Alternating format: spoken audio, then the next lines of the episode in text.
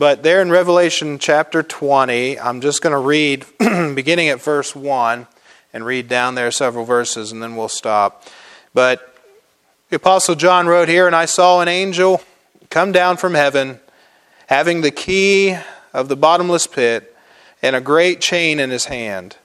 And he laid hold on the dragon, that old serpent, which is the devil, and Satan, and bound him a thousand years. That's the first time it's mentioned in this chapter, a thousand years. And cast him into the bottomless pit, and shut him up, and set a seal upon him that he should deceive the nations no more till a thousand years. That's the second time that number showed up till a thousand years should be fulfilled, and after that he must be loosed a little season. So he goes into the bottomless pit at the beginning of the thousand years, and then at the end of the thousand years he's loosed, and he's let loose for just a little season. And I saw thrones, plural, and they sat upon them, plural. And judgment was given unto them, plural. And I saw the souls of them that were beheaded for the witness of Jesus and for the word of God, and which had not worshipped the beast, neither his image, neither had received his mark upon their foreheads or in their hands, and they lived and reigned with Christ a thousand years. That's the description of tribulation saints. There we see that number again, a thousand years. But the rest of the dead lived not again until the thousand years were finished. This is the first resurrection. Notice verse 6 as well. Blessed and holy is he that hath part in the first resurrection. On such the second death hath no power. But they shall be priests of God and of Christ, and shall reign with him a thousand years. So we call this the thousand year reign, the millennial reign of Jesus Christ. Now, you see how many times we saw that number in there, and the Bible says that they're going to reign with him a specific amount of time. And so, uh, if you will compare that with 2 Peter 3, I know we're covering familiar ground. We've been here before, but uh, repetition is the mother of learning, I think is the old saying. And so 2 Peter 3, verse 8 and 9. Notice what it says there. What you have there is you have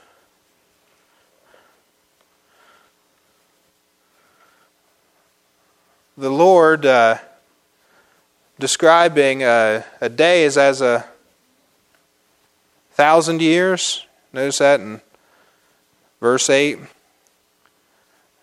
And Peter says, Beloved, be not ignorant of this one thing. So he's really trying to emphasize this that one day is with the Lord as a thousand years, and a thousand years as one day. So, what you have in the Bible is you have a prophetic system of millennial days. One day is as a thousand years with the Lord. So the Lord's counting time, one day as a thousand years. In other words, you have a millennial day. And so all of God's dealings in his current program can be broken up into seven millennial days. You see, one day of a thousand years, the second day of a thousand years. After 2,000 years of human history, Abraham shows up. Then you have the third day of, of uh, millennial prophecy, the, the fourth prophetic day.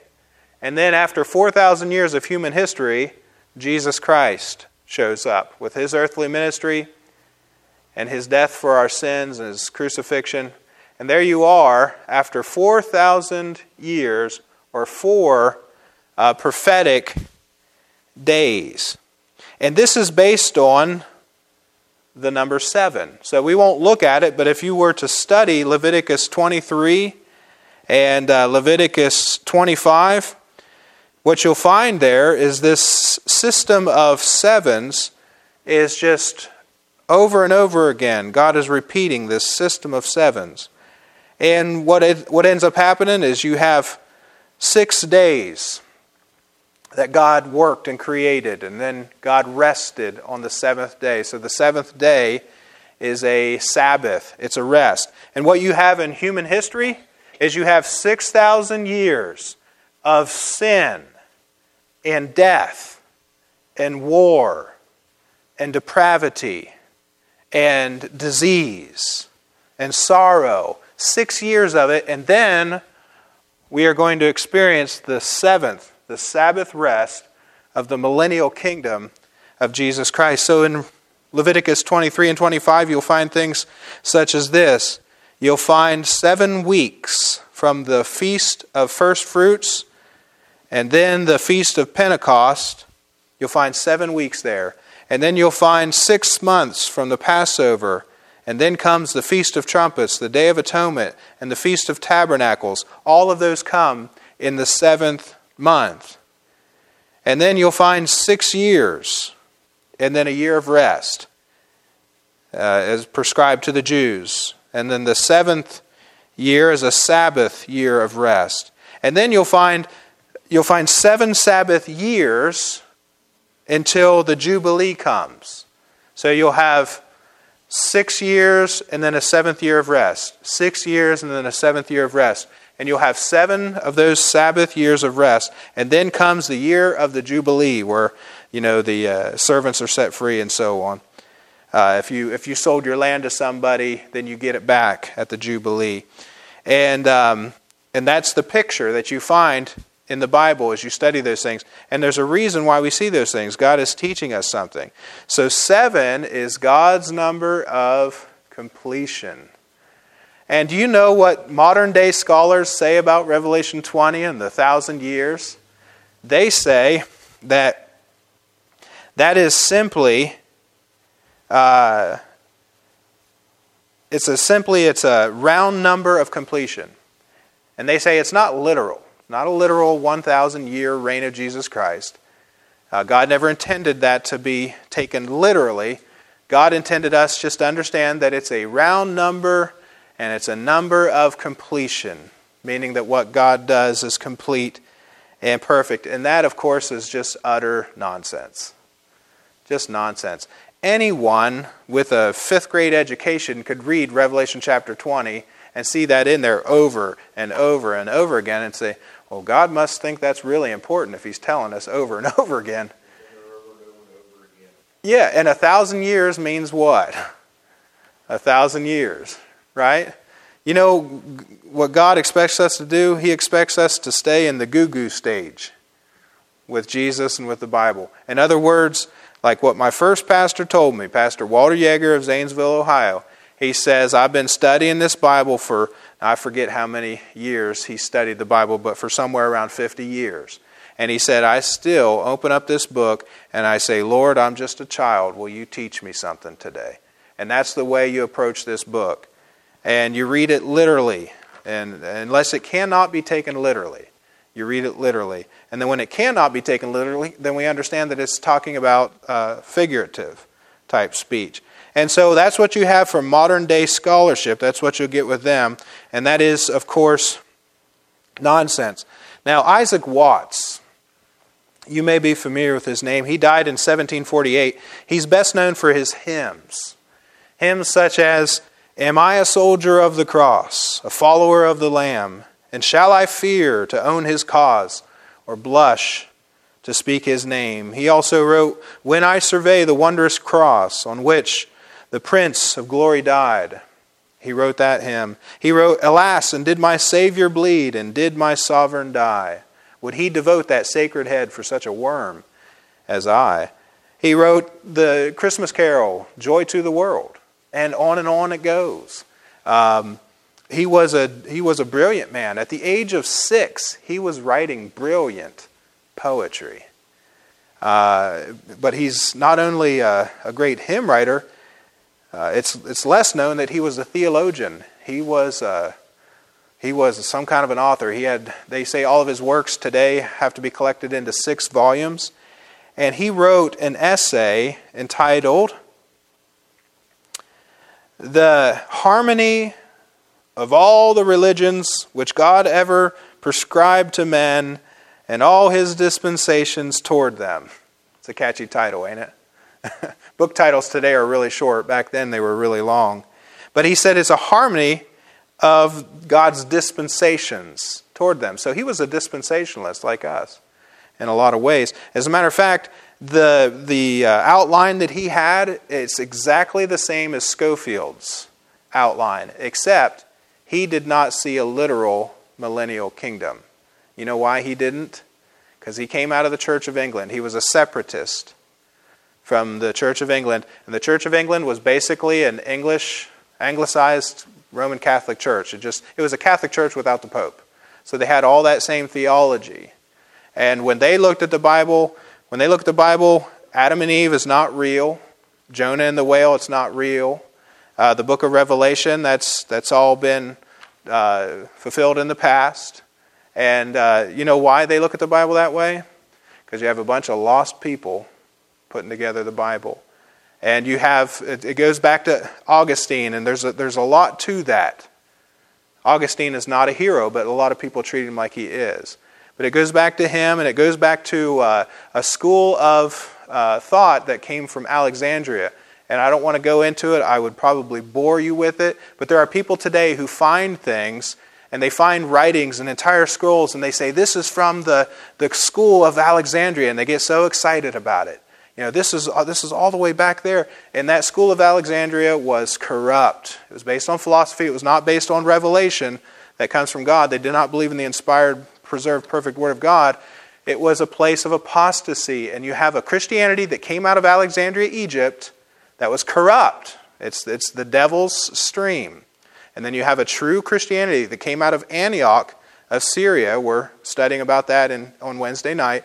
And that's the true stream of Bible believers. The Bibles that come from Antioch are the pure Word of God. The Bibles that come from Alexandria are perversions and are corrupted. Fast forward to, to today. The King James Bible comes from the Antiochian stream, Byzantine text. The NIV comes from the library in the Vatican. It's Alexandrian, it's corrupt. And that's what the NIV is based on the NASB, the NLT, the ESV, and on and on and on you go. Where it stops, nobody knows. They have a Queen James Bible, I guess, now, and yeah, it's just terrible. Yep, it's a big money making racket. And so you have a lot going on in Christianity, but I, I say all that to say this Isaac Watts was a brilliant man, and he saw in the Bible what we see.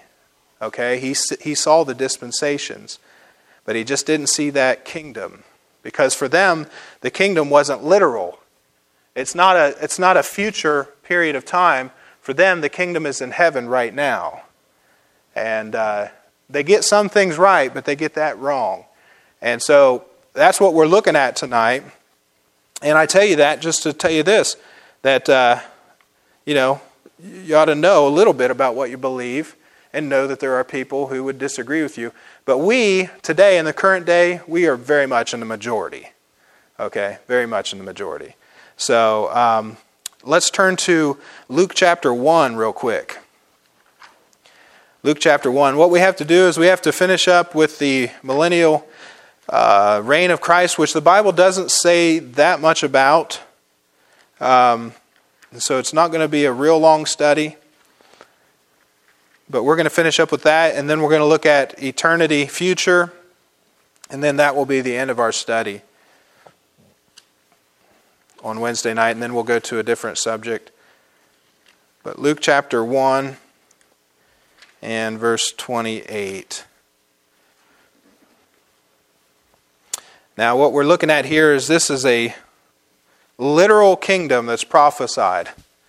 A literal, a literal political, physical kingdom. Jesus will sit upon a throne on Mount Zion in Jerusalem. I stood and I looked at the place that they call Mount Zion, and I thought about that. Right now, it's, it's just it's a wall going down one side of, of the old city of Jerusalem, and uh, just a, a, huge stone wall. And they said, right there, that's Mount Zion geographically. And I just thought one day Jesus is going to be reigning right there. It's just amazing to think about, but but it's so. It's so. And so in Luke chapter 1 verse 28 it's actually the, the gate where the paratroopers entered into Jerusalem during that six day war.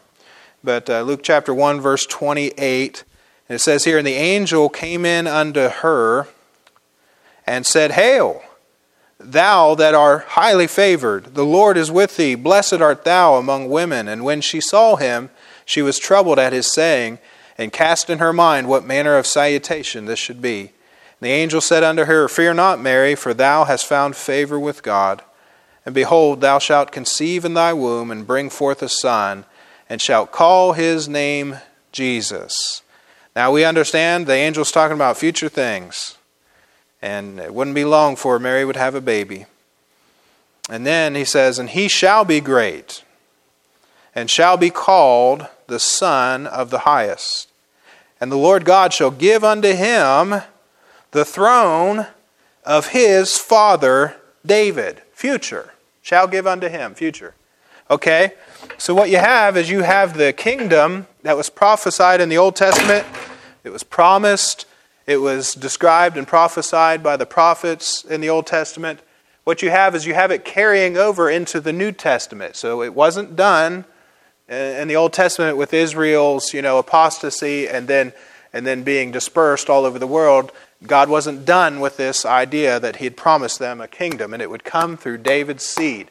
So the kingdom, number one, is promised to David's seed. We see it carrying right over into the New Testament.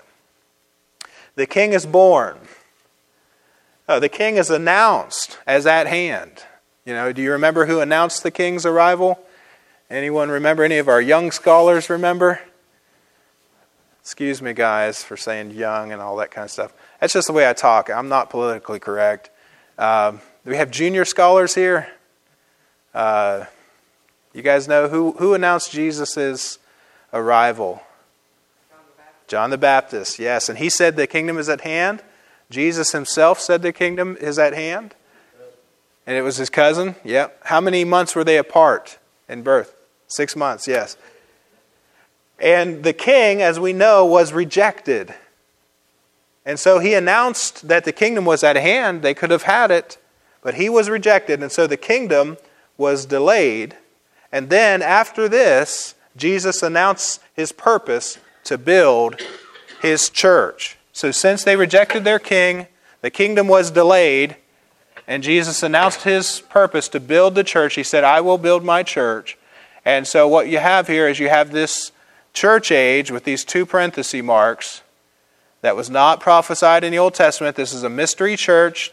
That, that information was given to Paul. And Jesus said, I will build my church. And the kingdom, which uh, right here, that was offered over here, but Jesus delayed it.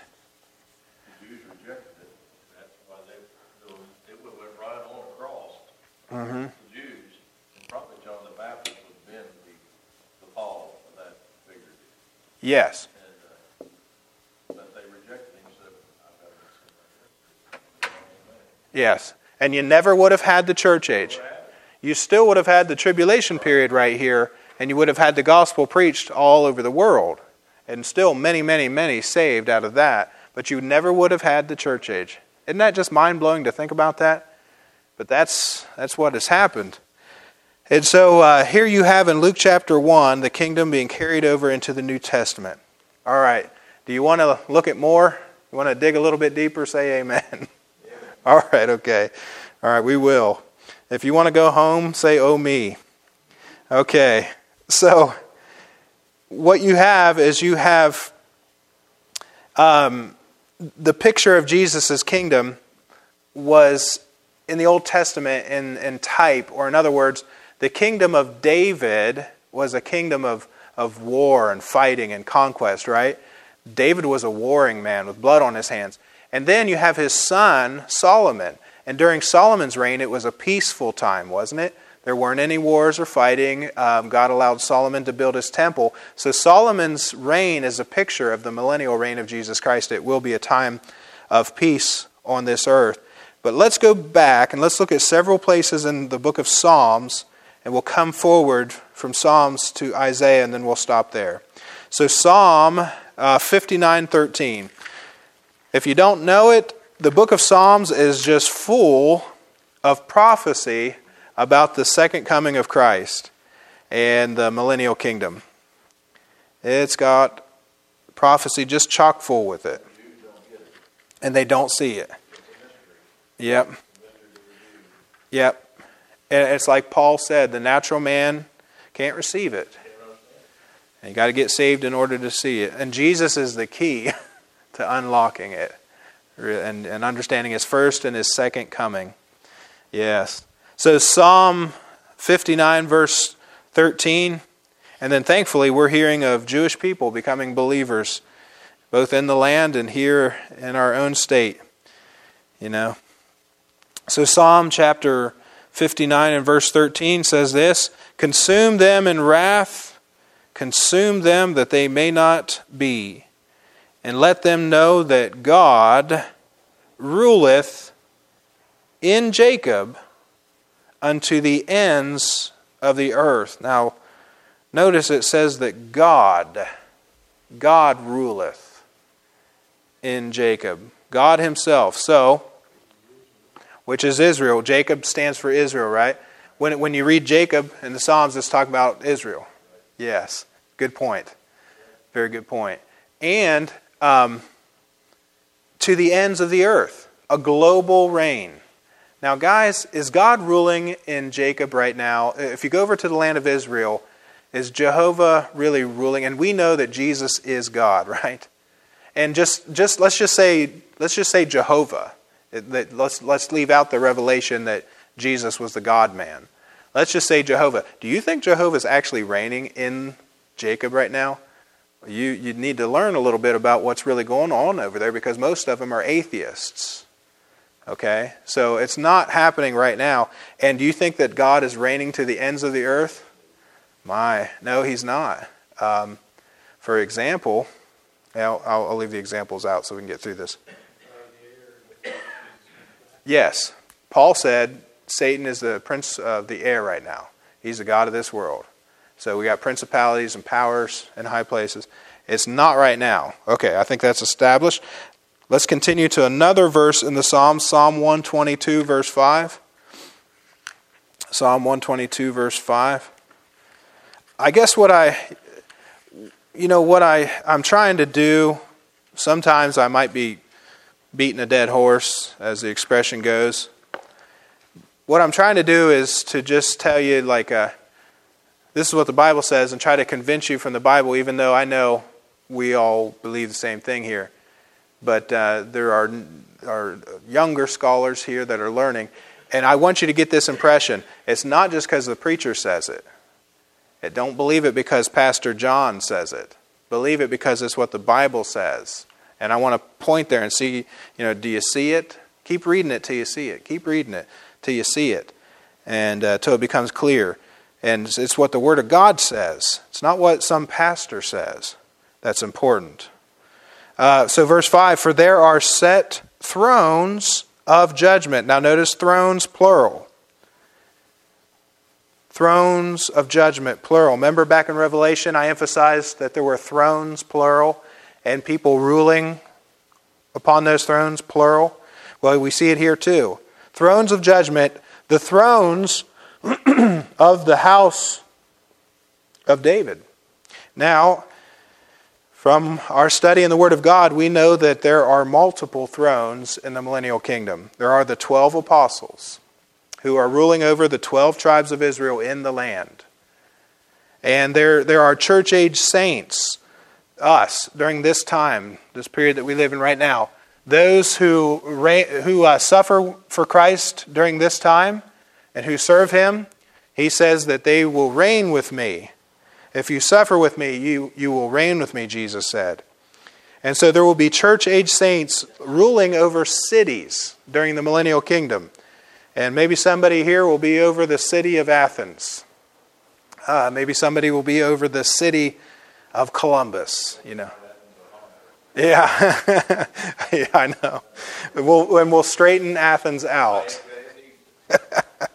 and then, um, now, now that's that's a reward given out at the judgment seat of Christ. So that's not just given to anybody, but uh, so we can imagine a lot of faithful preachers uh, ruling over cities, and and it's not just it's not just I don't believe limited to men, but uh, we won't go there right now. Tribulation saints who are martyred and you know therefore have been beheaded jesus said they will reign with him so there are the multiple thrones of the 12 apostles and then there are saints from the church age and saints from the tribulation reigning during this time. All right one more. Psalm 132 verse 11 psalm 132 verse 11 we'll just look at a couple more and and uh, have a word of prayer before we're dismissed. Psalm 132 verse 11 now, these are prophecies yet to be fulfilled. And so it's either they're going to be fulfilled or God's word, you know, is not true. And I know that God's word is true. The Lord hath sworn in truth unto David, he will not turn from it. Of the fruit of thy body will I set upon thy throne. Now, we read things and we just pass over them so quickly. The Lord Capital L, capital O, capital R, capital D. That's Jehovah of the Old Testament. Jehovah says, I swear in truth unto David. And, and he says, I will not turn from it. When God says he's going to do something, he's going to do it. God's a good heavenly father. There are bad heavenly fa- there are bad earthly fathers and they say they're going to do something and they don't do it. And they let children down right? And then, you know, here, any earthly father is going to let children down from time to time. And he's going to grow up, and, and, and the children are going to grow up, and if he, if he uh, spends some time with them, he'll say to them, Learn from the mistakes that I made, and don't make the same mistakes that I made. A wise father will do that.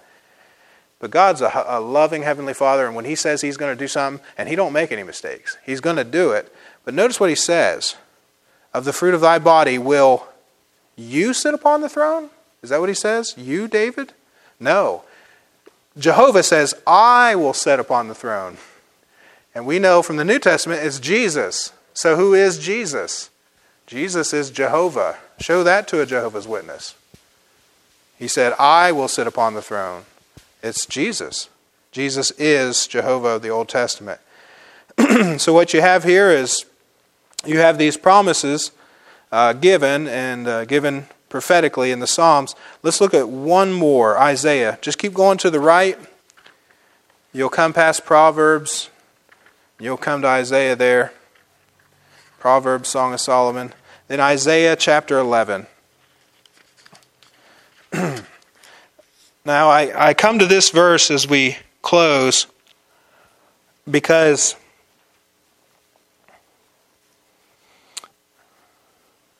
Well, we'll look at this one and one more. Because I want you to see that we're talking about something that's yet future. It is not talking about the church age.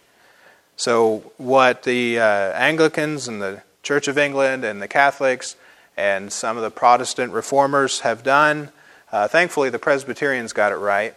But what they've done is they've spiritualized this, and you just can't spiritualize it. It's yet to be done, it's yet future, and it's not happening right now. That's my point. Isaiah 11, verse 1 And there shall come forth a rod out of the stem of Jesse, and a branch shall grow out of his roots. We know who that is. Yeah, capital B. That's Christ. Okay? And then look at verse 10. And in that day there shall be a root of Jesse. Now, again, we know that's Christ, which shall stand for an ensign of the people. To it shall the Gentiles, to it the, the ensign, the sign. The, the Gentiles seek, and his rest shall be glorious. Remember, it's a Sabbath rest. His rest shall be glorious. Do you think we're seeing a glorious rest right now? I know we're not. And even in heaven, there's still yet to be a battle, and Satan kicked out. A, you know, there's still going to be a rebellion in heaven yet uh, during the, that midpoint of the tribulation. So his rest will be glorious. Now, in the context, it's clear it's talking about Israel being restored and Jesus providing a glorious rest to his people. But do you know that Paul quotes verse 11 in the book of Romans? He quotes it and uh, he talks about, in verse 11, you'll see that the Lord will come and will bless uh, the Gentiles, verse 10, rather, I'm sorry. The Gentiles will seek the Lord. So Paul quotes that in support of his own ministry to the Gentiles, but he's taking something and applying it to himself in his current situation that doctrinally applies to Israel, which is interesting. And it wasn't the only time Paul's ever done that. Paul would use anything from the Old Testament and lift it sometimes dispensationally out of its setting to use it to just apply uh, proof texts and weight to his argument that and all he was saying is he was just saying see god is interested in the gentiles that's all paul was saying God wants to cause the Gentiles to seek him. All right, now, we better get back to our main point lest we uh, lose focus, lose sight of what we're actually saying. But it should go without saying in this church that we believe in a future, a future literal kingdom of Christ on this earth. That should go without saying. Every preacher you've ever heard preach from this pulpit, I think, has said the same thing or from the pulpit in Racine. Said the same thing. It should go without saying, but just in case that we have some who may doubt that it's futuristic, or just in case that future generations coming up uh, may not know this and learn this, we keep teaching and preaching the truth. And for our own sakes, it just becomes clearer and clearer to us as we study it. But if you doubt it at all, if you doubt that this may be something that's already accomplished spiritually and the kingdom is now and we're bringing in the kingdom now, all that nonsense, if you doubt that, look at Jeremiah 31. We'll stop here. So, when you're studying the Bible, you have to rightly divide the word of truth. In other words, you have to put it where it belongs. We're going to read Jeremiah 31, and let's see if we can put it in the church age because you got to rightly divide it. Every verse, every chapter in the Bible can be put into one place or another. It could be put back here in the age of conscience. It could be put back here in the age of human government. It could be placed here uh, in the age of, of the law and uh, the, the kingdom, uh, or, or the, the church age, or the, the millennial or the tribulation period, or the millennial kingdom. Everything you read in the Bible will plug in there somewhere, and you have to rightly divide the word of truth or else uh, you'll just mix the whole thing up like a like a blender. Yep. In the mouth of two or three witnesses, we've got three right now. and that's what people do. They just throw all the Bible into a blender and then hit you know hit the button. No, you can't do that. And throw out everything. Yeah, that's really what they do, isn't it? they, they cherry pick what they do like, and then they throw out everything that they don't like. But Lord knows, eh, I'm kind of guilty of doing that sometimes. Uh, and then He calls me on it, you know. um, but, anyways, uh, Jeremiah 31. Jeremiah 31, verse 31. Notice this. Now, let's see if we can plug this into the church age.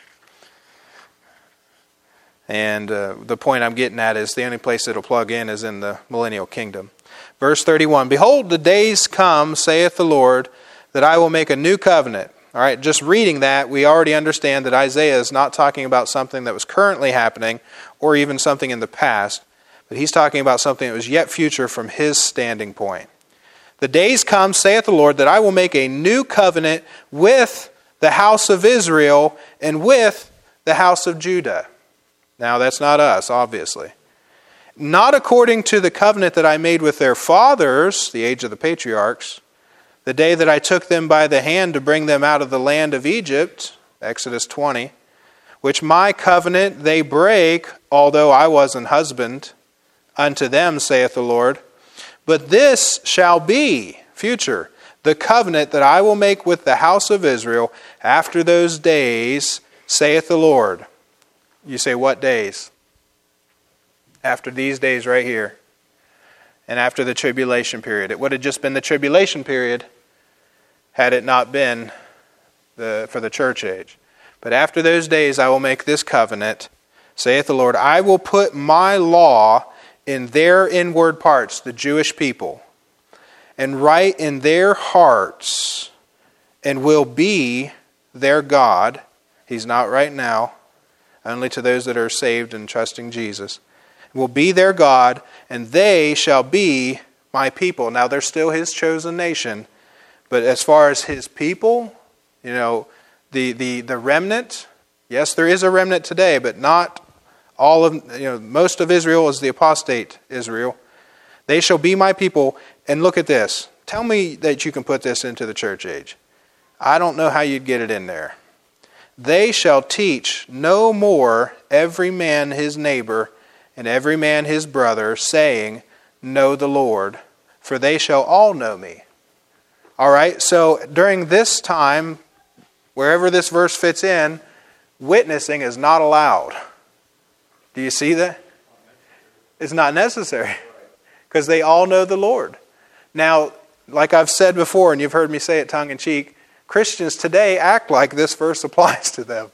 Like witnessing is not allowed, and it's not. Like Isaac Watts said in his hymn Am I a soldier of the cross, a follower of the Lamb? And shall I blush?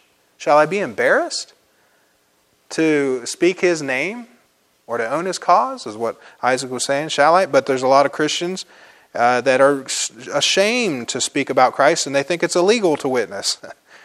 and you're not allowed. But uh, they shall all know me from the least of them unto the greatest of them, saith the Lord, for I will forgive their iniquity, and I will remember their sin no more. Now, I think that's pretty heavy uh, and convincing truth.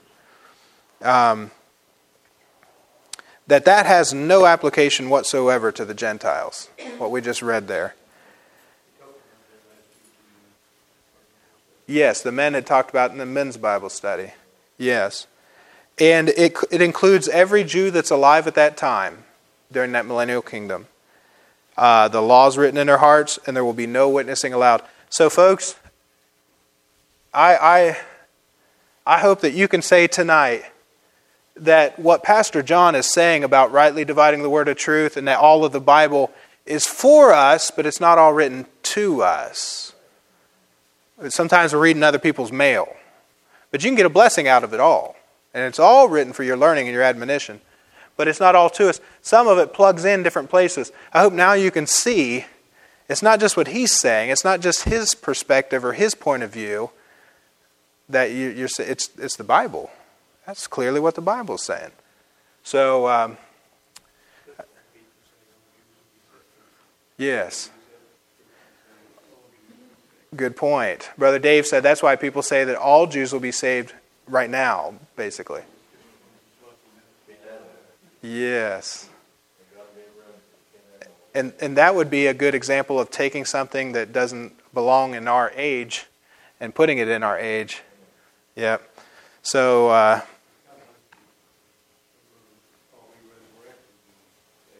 mm-hmm. yeah. Yeah. Yeah, and then with people who disagree with me, I'm always, I am very careful to not get into an argument with people because uh, I've learned this. If you just show them, hey, he's actually a pretty nice guy, then you talk with them, and after a while they'll say, no, why do you believe what you believe? I've learned that, lived long enough. So arguing, you never, what do, you, what do they say? You never accomplish anything in an argument. So Yes. And, and, and like what I think we need to just say is, what do you believe about the gospel? Um, what do you believe about Jesus? Like, uh, you know, brother uh, uh, Aaron Young, like he said, I think that's pretty good, pretty good advice. And if you believe the same thing about the gospel and you believe the same thing about Jesus, you can find some common ground to get along there and so on. But I certainly want, I wouldn't let someone who believes differently than this, I wouldn't let them teach in our church.